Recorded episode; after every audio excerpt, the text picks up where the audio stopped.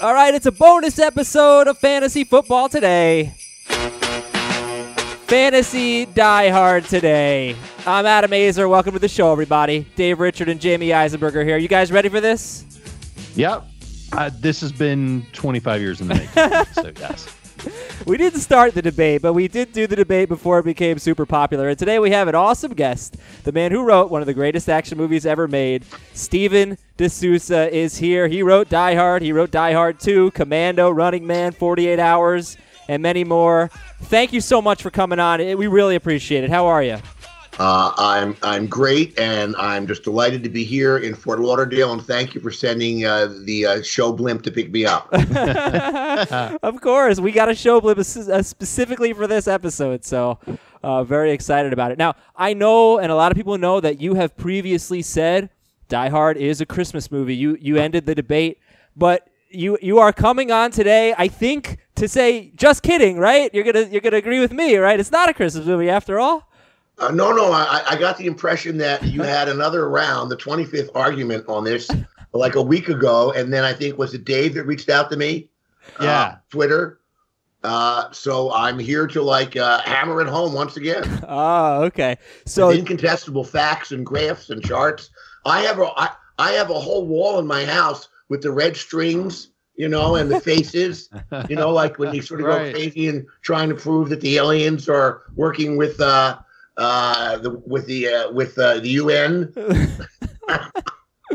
I I did. I'm not sure if you just called me an alien. That is possible. Um, but so what is your what is what are your primary arguments about why Die Hard is in fact a Christmas movie? Well, the movie takes place entirely uh, from Christmas Eve to morning of the next day. It takes place entirely over Christmas. Number one. Um, the um, it, I, I, would rather knock I would rather knock I would rather knock down the arguments about why it's not a Christmas movie. Fair. Okay. So the number one argument people say it's not a Christmas movie is because uh, it's an action movie. All right. Uh, and uh, uh my response to that is that uh, not every Christmas movie uh, is about Santa Claus. For example, Home Alone is clearly a Christmas movie in which Santa Claus, it's not about Santa and a reindeer. You can have other topics that make it a Christmas movie. Uh, another argument's made against it is, well, it came out in the summertime. But many Christmas movies, like Miracle on 34th Street, also came out in the summertime. I would. Re- it's very interesting, by the way, that because Miracle on 34th Street came out during during the summer, and it was such a Christmas movie, and the studio thought it would be kind of a dissonance and people will be confused. If you go online, and maybe I'll provide links for you, you can find the old coming attraction that was in movie theaters for Miracle on 34th Street. It doesn't have one thing in it. They completely removed Christmas from the coming attraction because they thought people wouldn't see a Christmas movie in the summer. So it's just sold as a romantic comedy. You'd have to work really hard. Um, I've had some people say, well, people get killed in this movie. How can you have a Christmas movie people killed? Well, the original Christmas movie begins with the murder of all the babies in Bethlehem, as we all may recall. Okay. Right? So if you actually find a Christmas movie that is about the nativity, there's a scene of mothers crying and wailing as soldiers are running out of the houses. Hmm. You know? Um, uh, here's here's my benchmark. Can we all agree that White Christmas, the Bing Crosby movie, is a is a Christmas movie? Yes. I yes. think okay. There's our baseline. Okay. It, it, even has Christmas in the title. So I would compare Die Hard to White Christmas. So, for example, does the movie take place during Christmas? Die Hard takes place entirely during Christmas. White Christmas, only the first scene is during Christmas, 1944, and the last scene is Christmas in 1955. And in between, nine years go by without any Christmas at all, as they follow the characters over a nine-year period. In Die Hard, the movie is not only takes place during Christmas, it's entirely a Christmas party. The entire movie. White Christmas, only the last scene where they actually sing White Christmas and they're in their red Santa suits is on a Christmas party. The rest of it is a nine year period with no Christmas parties. Die Hard has four Christmas songs Let It Snow, Winter Wonderland, pardon me, Christmas in Hollis, which we, is the first one we all love, mm-hmm. and Jingle Bells. White Christmas only has two Christmas songs White Christmas, of course, and a movie called Snow, which is arguably not really a Christmas song. It's about skiing and snow. I can go on. Okay. Please uh, do. Please do. Yeah, yeah. All right. I, I, Yeah. Uh, in in in in Die Hard, the party, the Christmas party, is uh, white. The party venue was threatened by terrorists. right. Remember, Of course. in White Christmas, the party venue, which is a a, a a bed and breakfast, is threatened by foreclosure. Not quite as dramatic. No, not quite. I, Bruce Willis would not have done the foreclosure film, probably. Yeah, yeah, Um, there's a there's a government. Yippee-ki-yay, you're evicted. both movies have government, yeah, both movies have government incompetence. The FBI overreacts in Die Hard, and in um, White Christmas, the Pentagon fires General Waverly, which triggers the whole plot. So, so the reason, the, the main reasons why I don't consider it a Christmas movie, and it's very weird to say that to you, so I apologize. And it is one of my favorite movies. I love Die Hard, obviously. Um, I felt like it could take place any time of year and still be I as great of a movie. Okay, okay, okay. Uh, I've heard that argument. Okay, let's say for the villain's plot to work, they need to attack a party venue, the headquarters of this corporation, when the entire building will be empty. yeah, So there's always people on Twitter at Christmas. I'm inundated, and they say, "Well, it could be a Fourth of July." And I said, "Well, on the Fourth of July, it would be outdoor barbecue. Any company would have an outdoor barbecue. It would not be indoors." Other people say, "Oh, Halloween."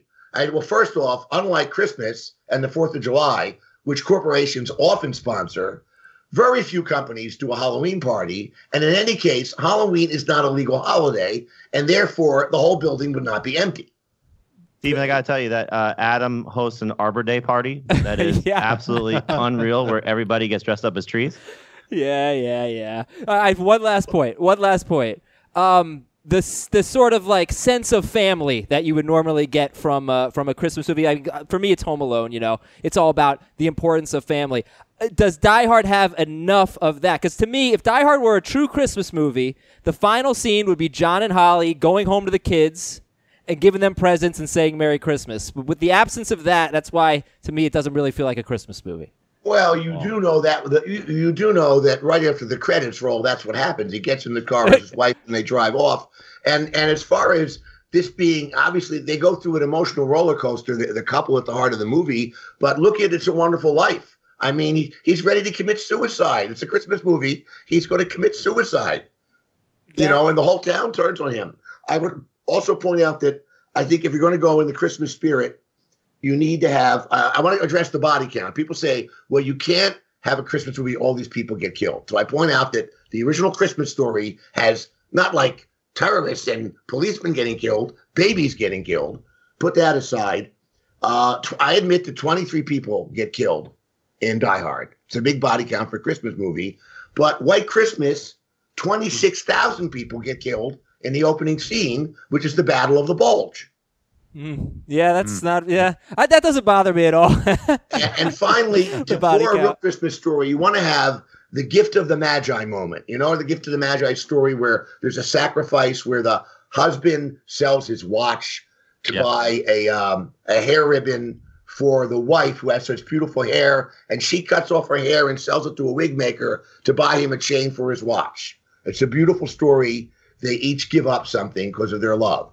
Well, I argue that there's a wonderful sacrifice in uh, a movie sacrifice in um, uh, that that doesn't in um, Die Hard. He uh, runs barefoot over over broken glass to save everybody. And what's the sacrifice in White Christmas? Danny Kaye gives his first class ticket to Vera Ellen. Mm, that's not, Not- quite as. not in yeah, that's not not, in the as same league. Right. Yeah. Shoot the glass is definitely one of our favorite parts. All right, Dave and Jamey, I, I've monopolized enough of the time here. You guys, uh, go for it. Sure. Sure. Stephen, did you recognize that this was a Christmas movie as you were writing it? I have Like, to be you- honest and say, as I was typing, no. In fact, uh, our producer Joel Silver, who has a habit of setting his movies at Christmas, you may notice, he said we're going to do the book. Originally, the book had Christmas anyway, but the book took place over three or four days. We compressed it into just uh, dusk to dawn. So he said, because it's all Christmas now, this movie will play every Christmas, and we'll all get a check in the mail, which has turned out to be true for 25 Christmases now. it plays on Uh-huh. plays on television. Merry Christmas. Uh, but it didn't sink in until I went to the set and I saw all the Christmas decorations. You know, every desk has a Santa Claus. There's greeting cards. Mhm. There's a Christmas tree. That's when I. Th- that's when it hit me how immersive the Christmas experience would be in the entire movie. And of course, the characters all make reference to Christmas. Um, I'll tell you the one mistake I made. Um, I, I actually I we watched the Eagles uh, win last year, and uh, I, I was at a, I was at a party with a 70 inch screen, and it was almost as good a, a view as I had of the last time the Eagles won the NFL championship in 1960. Uh, my dad had season tickets uh, to Veteran Stadium mainly because he was a he, he had been a, a uh, naval officer in World War II, was a Navy fan, and that's the way you got to see the Army Navy game. So we had tickets on the 50 yard line, uh, you know, for that game. And that game was not. I, I thought it was Christmas Day, uh, and that's why I had the game. There's a game on Christmas Eve in the movie, which is impossible. Mm. Notre Yes. Dame and USC. The 1960 game was actually the day after Christmas in my mind. So my own life experience uh, created that error. You know, people if, you know people like to catch mistakes in in movies like there's a wristwatch in Ben Hur if you know where to look for it. You know, Wrist- Starbucks Cup and Game of Thrones. Yeah, stuff Yeah. like that. Sure. exactly. well, there's a Uh, wristwatch Steve, I had a story. question. oh, Um, go ahead, Jamey. You, go ahead. you, met, you referenced, uh, you know, shoot the glass, and that's obviously a, a famous line. Uh, Yippee ki mother bleeper, obviously, is, an, is another one. Um, how did you come up with that? And and you know, how many times do people say that to you on a daily basis?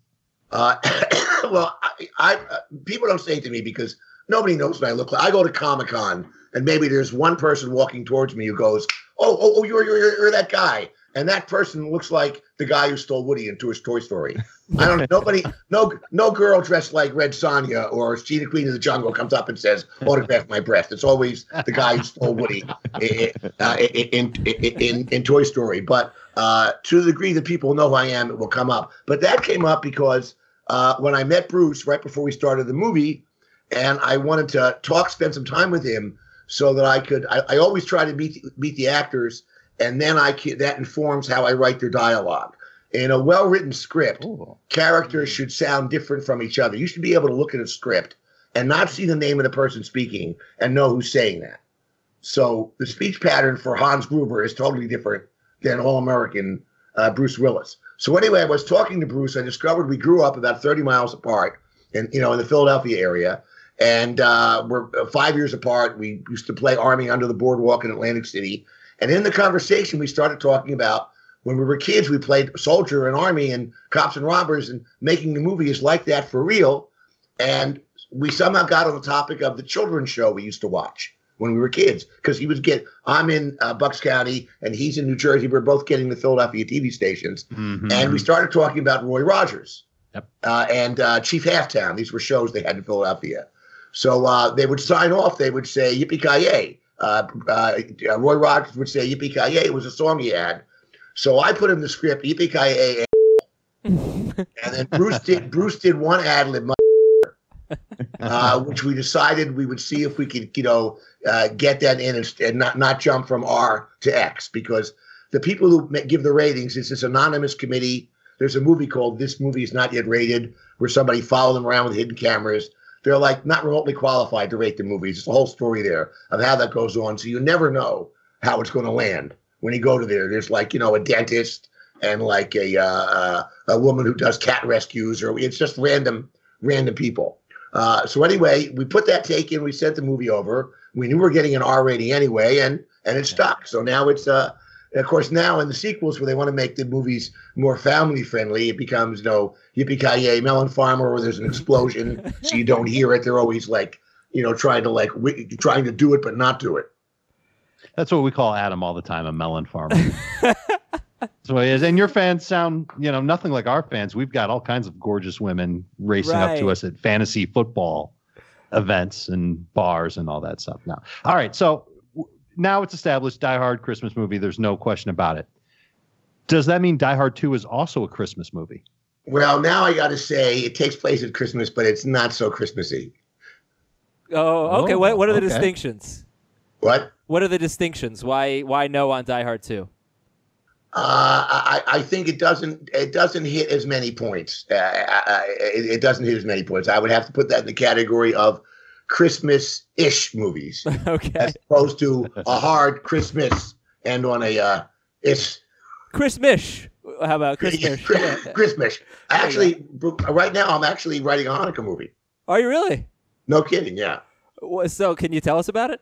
You got three expert, experts right here, so we're, we're, Yeah. we're to. Oh, oh, oh, I, I, I, I am too. No, uh, I'm I'm writing this with my friend Wes Clark, uh, and it's uh, in this in the tradition of a Cecil B. DeMille movie. It's like uh, it, it, it's uh, uh, it takes place during the period, and uh, will be uh, uh, people will be complaining this can't be a holiday movie. Too many people get killed.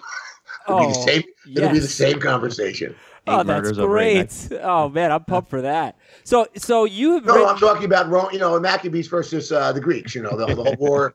You know, elephant atta- elephant attacks. You know, Sure. hails of arrows, Sure. uh, swords. You know, very very Game of Thronesy. Okay. So, so If only Cersei of had the Hanukkah. elephant, she would have been in good shape. That's right. Well, actually, that that is what triggered the idea. That's The awesome. Really? whole con- the, the whole conversation about elephants. I go, wait a minute. There's a whole there's a whole like elephant. att- There's a whole there's a whole scene missing from. uh, You know, when they have the Hanukkah specials, which are you know like the, the Hanukkah specials, I guess was Rugrats was the only one. I don't know, but like in all the Hanukkah things I've seen on television, I've never seen sword fights, decapitation, and elephants trampling people. Which, if you think about it, is an important part of the Hanukkah story. So Yeah. I'm going to deliver that finally. yes. Stephen. It sounds like you're you're a Game of Thrones uh, fan, right? Oh yeah, absolutely, absolutely. So, I read, I uh, read the first. I read the first book. In fact, So as as somebody who uh, has written for movie and, and TV, um, we've we've talked a lot about how the last couple seasons felt a little rushed. Did, did you feel that from your perspective as a as an expert in this field? Uh, yeah, I, I felt that the the last two seasons felt a little bit rushed too, and I also think this. What's really interesting is uh, these many of the scripts are online. If you're a fan of the show, you can see the scripts, and if you read the scripts, you can see that they actually laid pipe for uh, uh for Dany to like lose it.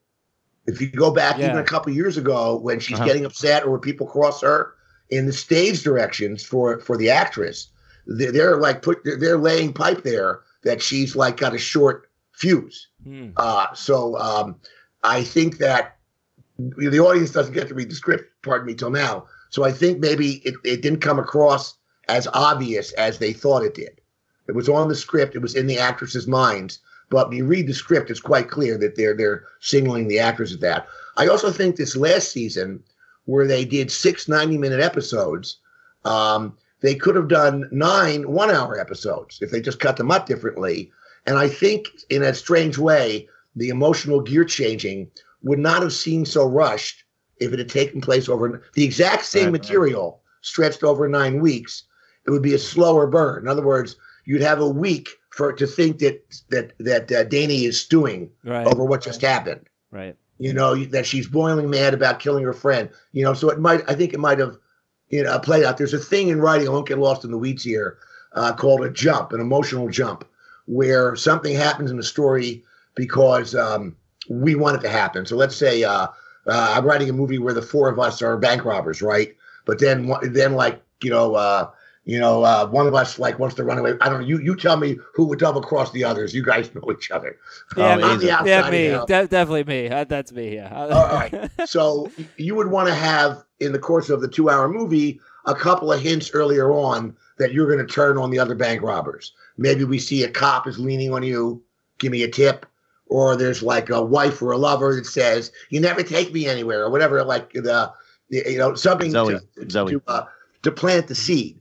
So I feel that the seeds were planted Mhm. in previous seasons, but the audience didn't have time to like water them. If I if I can do a totally confused uh, uh, metaphor, I'll give you a, a literary example of of uh, of a jump, um, uh, which was taught to me. Uh, my first uh, one of my first bosses was uh, Harve Bennett, who uh, was the producer of the Bionic shows and later did the Star Trek movies. So he sort of taught me my first day at work about an emotional jump because I did it. I said, somebody, in other words, like, "Good morning, I want a divorce." Well, wait a minute, hold it. How did you know something's missing there? You know. So Mhm. either there are previous scenes or the argument goes longer. So um, um, Shalom Aleichem uh, wrote a lot of short stories, and he did the best story example of a jump ever. A guy gets on the trolley in Minsk, and a young, a, a prosperous older gentleman gets on the trolley in Minsk, and a young man sitting next to him says, "Excuse me, sir, do you have the time?" And the, the older prosperous gentleman says to the young student, No way on God's green earth are you marrying my daughter. so the, the young guy says, What the hell? Where, where, does, where, where does that come from? I just asked you for the time. He says, Why would you say that? And he says, Why would I say that? Here we are, both in the same trolley at 4:30 on an afternoon in Minsk. We're obviously both going to the same Jewish neighborhood, right? You are a young single student. I see by your books and your wardrobe. I will be honor bound once you start the conversation to invite you to my house for Shabbos dinner. You will come in and you will take one look at my gorgeous daughter and you will want to uh, make a move on her. And I'm not going to let some bum who can't even afford a watch date my daughter. that's good. That's pretty cool. So I haven't done I, the original Shalom Aleichem story is probably more amusing, but but anyway, that you know that's an example of a jump. But at least Shalom Aleichem explains why he did it. So yeah, what did you think of the ending then? I, I mean, if those the last two seasons felt a little rushed, were you satisfied with the way the show ended? Um, well, I have a really, I have sort of mixed feelings because first off, uh, the dragon flies. Well, first of all, the first time he goes to see her, after they're executing people on the streets, they take away his sword before we let him go see her. The, like no, no, no, no, no. They took away his sword when we went to see Tyrion. Right, you're right, you're right. Okay, well, he, had, he had, a sword. He had a sword when he went to see Dany. Uh, uh, okay, yeah, but I'm saying, why wouldn't they? If, if there's if they're wary of him, you know. Well, I I, I don't think it was they were wary of him. I think it's that Tyrion was a prisoner, so they wouldn't yeah. let him go and see right. a prisoner. Well, in any event, no one is no one saw his scene with with Dany. So the only way they would know he killed her is if he confessed it. But the dragon flew off, and you know the whole the whole city's full of smoke. The dragon flies off. She's tinier in the dragon's claw than than than Fay Wray is in King Kong's fist. she, he comes out, uh, and they say, "Where's Dany?" He says, "I don't know. She flew off." That's all you have to say. he could have gotten away with it. Yeah, he would have gotten away with it. Plus, great. Plus, at the end of the picture, uh, the picture, the end of the series, um, uh, Grey Worm and all his guys sail away. So why doesn't Jon just turn around and come back? Yeah. You know, you know nobody's going. Are they going to Skype uh, Grey Wolf? I don't think so. well, he has too much honor, Steven. I mean, give Jon okay, Snow some credit, I guess, right? Uh, guys, I, I really want to know about Steven's history with, with these unbelievable, like the best of the best action stars. You've written for Bruce Willis, Arnold Schwarzenegger, Jean-Claude Van Damme, Sylvester Stallone. And did you have the same experience with all those guys that you talked about with Bruce, where you talked to him first and you you know came up with a line or something like that? Because because obviously in Running Man, Schwarzenegger's got all these great one-liners. You know, like does it work the same with all these guys? Well, before you answer though, you forgot one. David Hasselhoff too. He actually wrote for the Knight Rider, which That's is right. uh, which is oh awesome. oh my God. With the show Knight To this day, I feel guilty about David's uh, issues with uh, drinking. Uh, here's why. On one of our early episodes, we had a scene where he was trying to infiltrate a bodyguard school because they thought it was actually a training ground for terrorists. So he pretended to he, he pretended to be drunk. The story called for him to pretend to be drunk so that he would lose a lot of money so that, to ingratiate himself with the bodyguards by like being a patsy they'd invite him to the card games. So we look at the first day's dailies, and Bob Senator, who was executive producer with me, says, This is, you know, it's not working. You got to go down there and we got to redo this whole scene. His whole drunk act is terrible. So I went down to David at the end of the day and said, Listen, David, we're going to do that card game scene again. Here's why. It was really funny the way you were playing drunk because you were, again, uh, uh, we said, I sent you the wrong signals in the script. But a drunk person is trying super hard to act sober as opposed to an undercover cop trying to act drunk. Mm-hmm. You know what I'm saying? Because a cop's not an actor. I got it. I got it. So we're going to do it tomorrow. So the next day I call up the set and say, how are we doing? Because you're supposed to do so many pages a day and go from set A to set B. And the um, uh, second AD says to me, well, we're still on the first set in the card game. Uh, we're just getting started. I said, just getting started?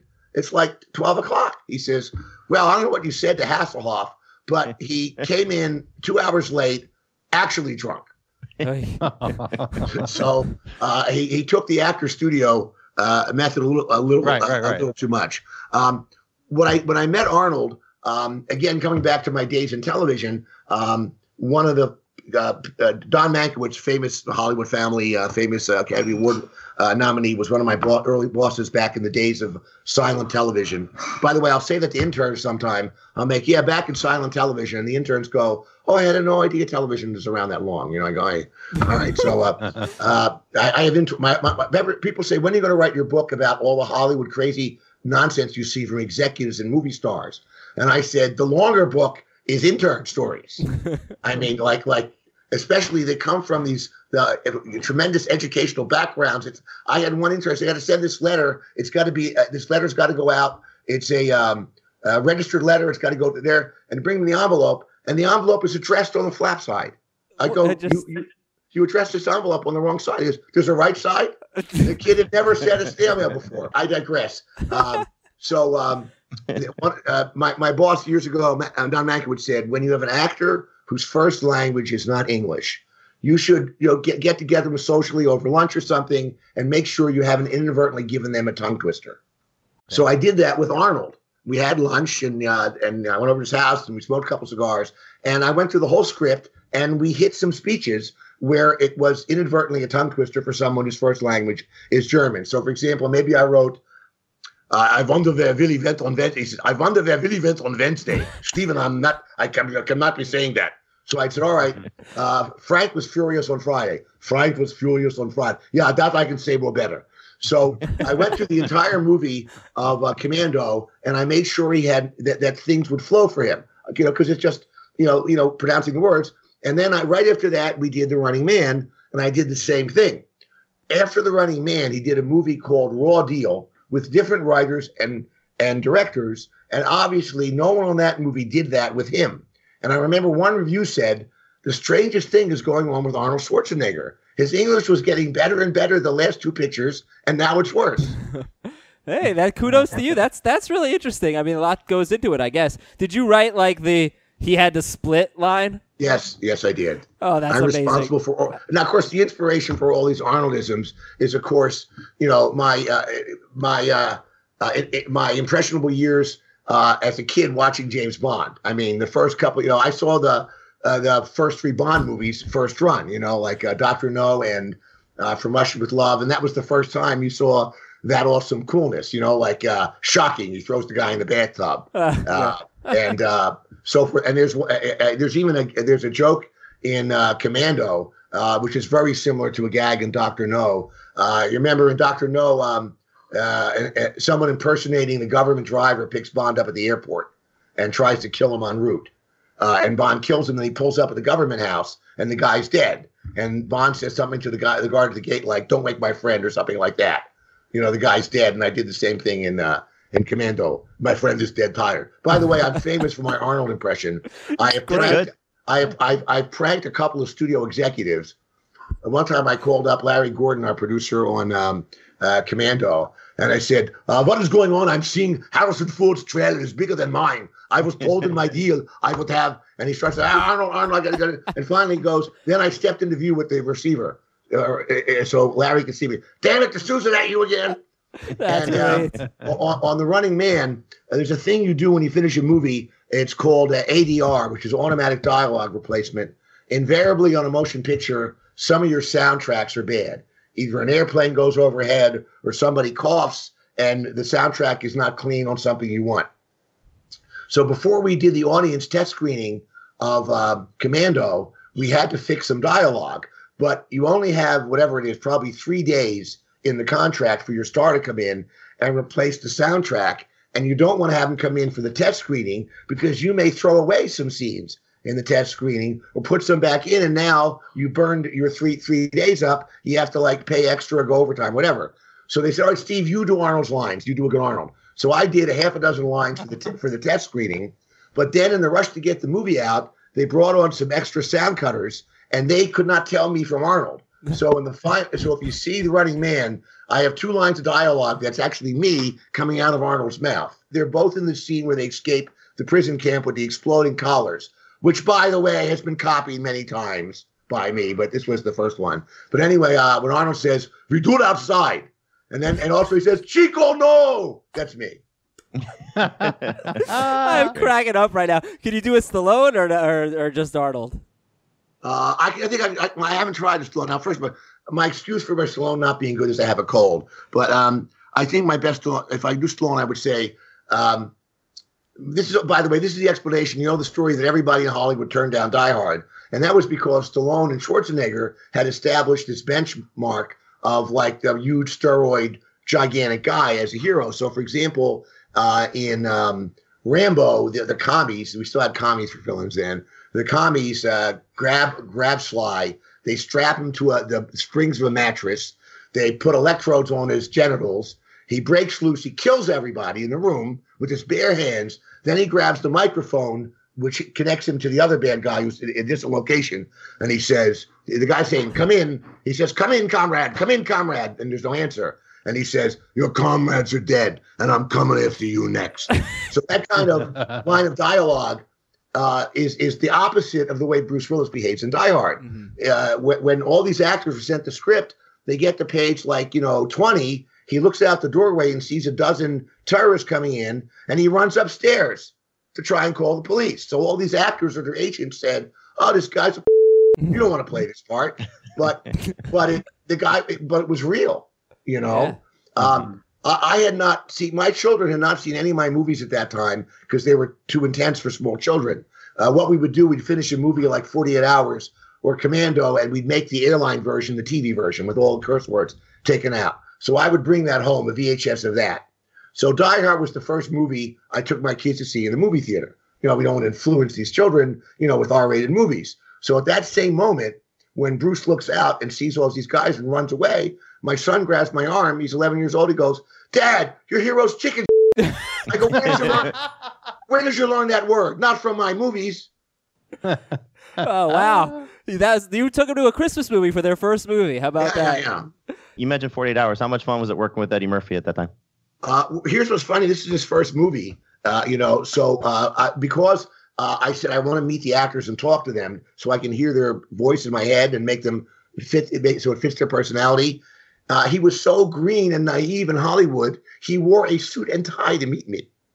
Remember, he's like one year out of high school. Hmm. So he comes in all neat and clean, a nice, neat suit. Uh, and uh, I, I'd seen him on Saturday Night Live. and knew what he could do. And then Nick came in, and Nick came in to see me, looking pretty much like that famous mugshot of him, only Mhm. like 20 years earlier. So Nick comes in and he goes, "Oh yeah, they're gonna hire me a, a, a trainer. I'm gonna lose this gut. I want to get in shape and stuff." And so after they left, I said, "Listen, cancel the trainer. Let Nick stay overweight and sloppy. I want to put that in the script now." So the idea that Eddie was neat and sharp and Nick was a slob was not in the script until they came to my office and I saw them and I said that works for the movie. And it also created a gag where several times in the movie when they see them handcuffed together, everybody assumes Eddie's the cop because Nick looks like a like a like he's on crack. I love that. I mean, that's such a great movie. It's such a great pairing. Uh, I know you probably got to go. Uh, thank you for taking so much time. I wanted to ask you about a, a rumor. Tell me if this is true. I, I heard that you wrote the Street Fighter film in 24 hours. Is that true? No, no, that's not not at all true. That would be impossible. What happened was the producer said these people from uh, the video game are going to be in town. They're taking meetings all over town. Um, uh, could can you come up with an idea for them? They're going to be here like you know, like uh, day after tomorrow. So I came up with um, a, a a design for the movie that, uh, dumb luck, was actually where they were thinking. They were thinking along the lines of more of a Bond movie or a GI Joe movie than a fighting movie. And I had the same thought that the problem with a with a tournament movie is you know that everybody's gonna you know that your key characters are gonna make it to the final round. You know, it's like like any kind of sports movie has a problem unless what's the best sports movies?